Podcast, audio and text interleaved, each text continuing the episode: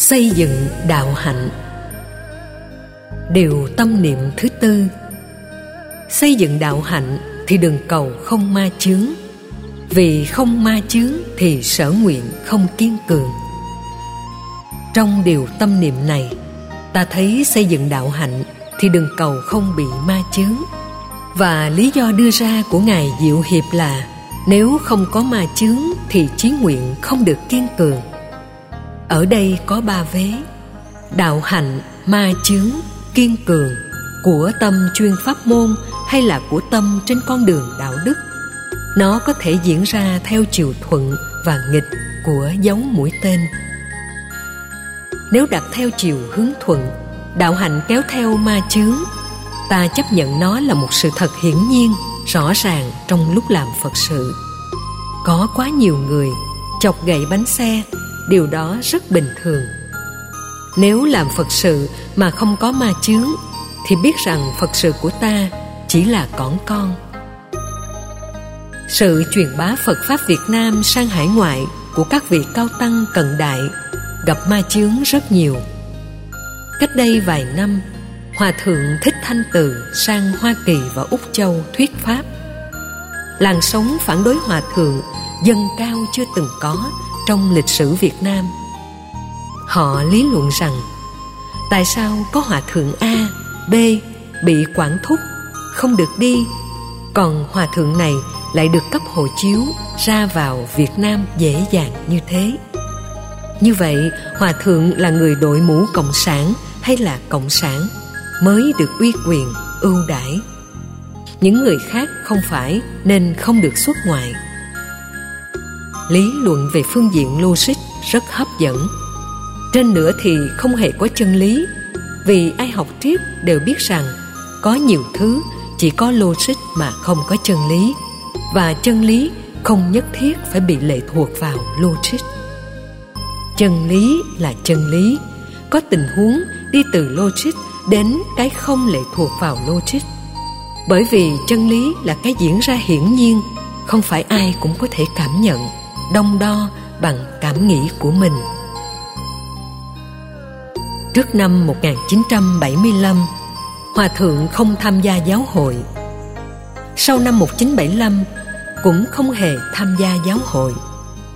Sư phụ của Hòa Thượng Thanh Từ là Cao Tăng Thích Thiện Hoa. Bậc mô phạm đã để lại rất nhiều phương pháp hành trì thông qua bộ sách nổi tiếng Cây thang giáo lý. Về sau ấn bản đổi thành Phật học phổ thông. Hòa Thượng Thích Thiện Hoa là đệ nhị viện trưởng Viện Hóa Đạo Giáo hội Phật giáo Việt Nam Thống Nhất.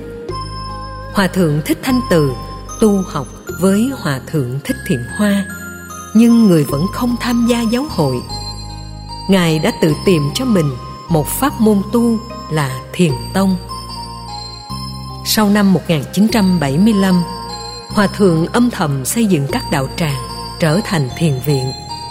Hiện nay ở Việt Nam ta thấy có vài chục thiền viện ở các tỉnh thành.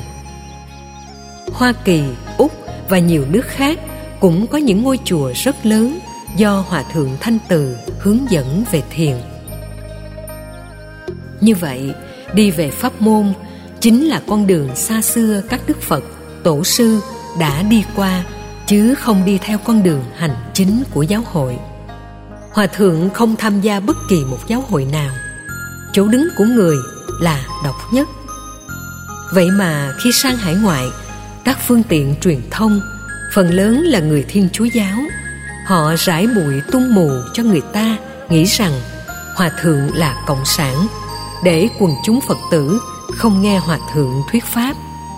Do đó con đường hoàn truyền phật pháp của ngài bị giới hạn. Họ ngồi phía trong, cười như con lật đật được giật dây. Nhiều người không có cái nhìn sâu xa, cho rằng là thật. Cuối cùng, phật giáo không được mở rộng. Thế nên ta phải thấy rằng, trên con đường xây dựng đạo và hạnh gồm có hai vế. Vế một là tu tập cho bản thân về phương diện đạo đức, đó là hạnh đạt được đạo đức, ta sẽ có định và kéo theo là tuệ giác. Như vậy, con đường đạo, tức là tâm linh chúng ta, sẽ được thanh lọc. Bản chất tu tập của phật giáo không thể cho riêng mình. Nơi nào có nhu cầu, ta đến. Thậm chí, những chỗ chưa có nhu cầu, ta cũng đến để truyền bá. Đây chính là kinh nghiệm của đức phật có những nơi đức phật đến, người ta ném đá chọi gạch, chửi bới. Ngài vẫn kiên nhẫn, vì nếu không truyền con đường tâm linh mới tại đây, thì làm sao người ta biết đến đạo phật? Tôn giả a nan đã trùng chân, thối chí, và nghĩ nếu ngày nào cũng có người dùng đá chọi như thế, thì chúng sanh gieo nghiệp xấu, đọa địa ngục. Thôi thì thầy trò mình hãy tìm chỗ bình an khác đức phật hỏi, nếu đến chỗ khác vẫn có người ném đá như vậy, ông làm sao? A nan nói, thì tiếp tục đi. Ngày hôm sau, tháng sau, năm sau nữa, chẳng lẽ cứ như vậy tiếp tục đi tìm chỗ bình an? Đức phật dạy, cứ ở, tiếp tục đối diện với nghịch cảnh. Nghịch cảnh này sẽ được truyền qua bằng đạo lực và sự chuyển hóa của thầy trò chúng ta. Kết quả là, vài ngày sau, không còn ai chống đối nữa.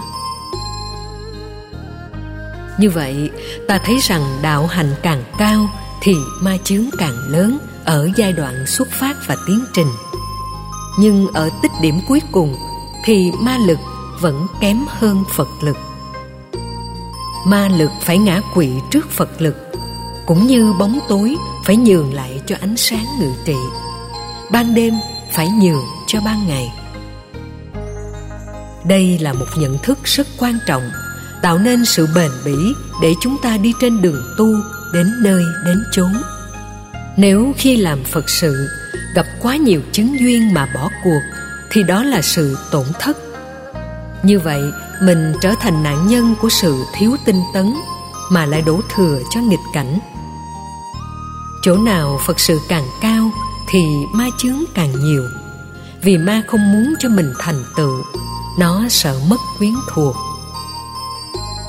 Phật tử nên lưu tâm điều này, nhất là ở hải ngoại, vì phương tiện truyền thông nằm vào tay thiên chúa giáo cực đoan. Họ kích động để phật tử của thầy a chống lại phật tử của thầy b, và kết quả là phật tử chống quý thầy. Tăng ni chống lẫn nhau. Phe ta đánh phe mình. Do đó, bản chất hòa hợp thanh tịnh của tăng đoàn không còn. Phật giáo sẽ bị chia rẽ thành nhiều mảnh vụn. Người này phủ định người kia người kia chụp mũ người nọ. Cuối cùng, người nào cũng là cộng sản.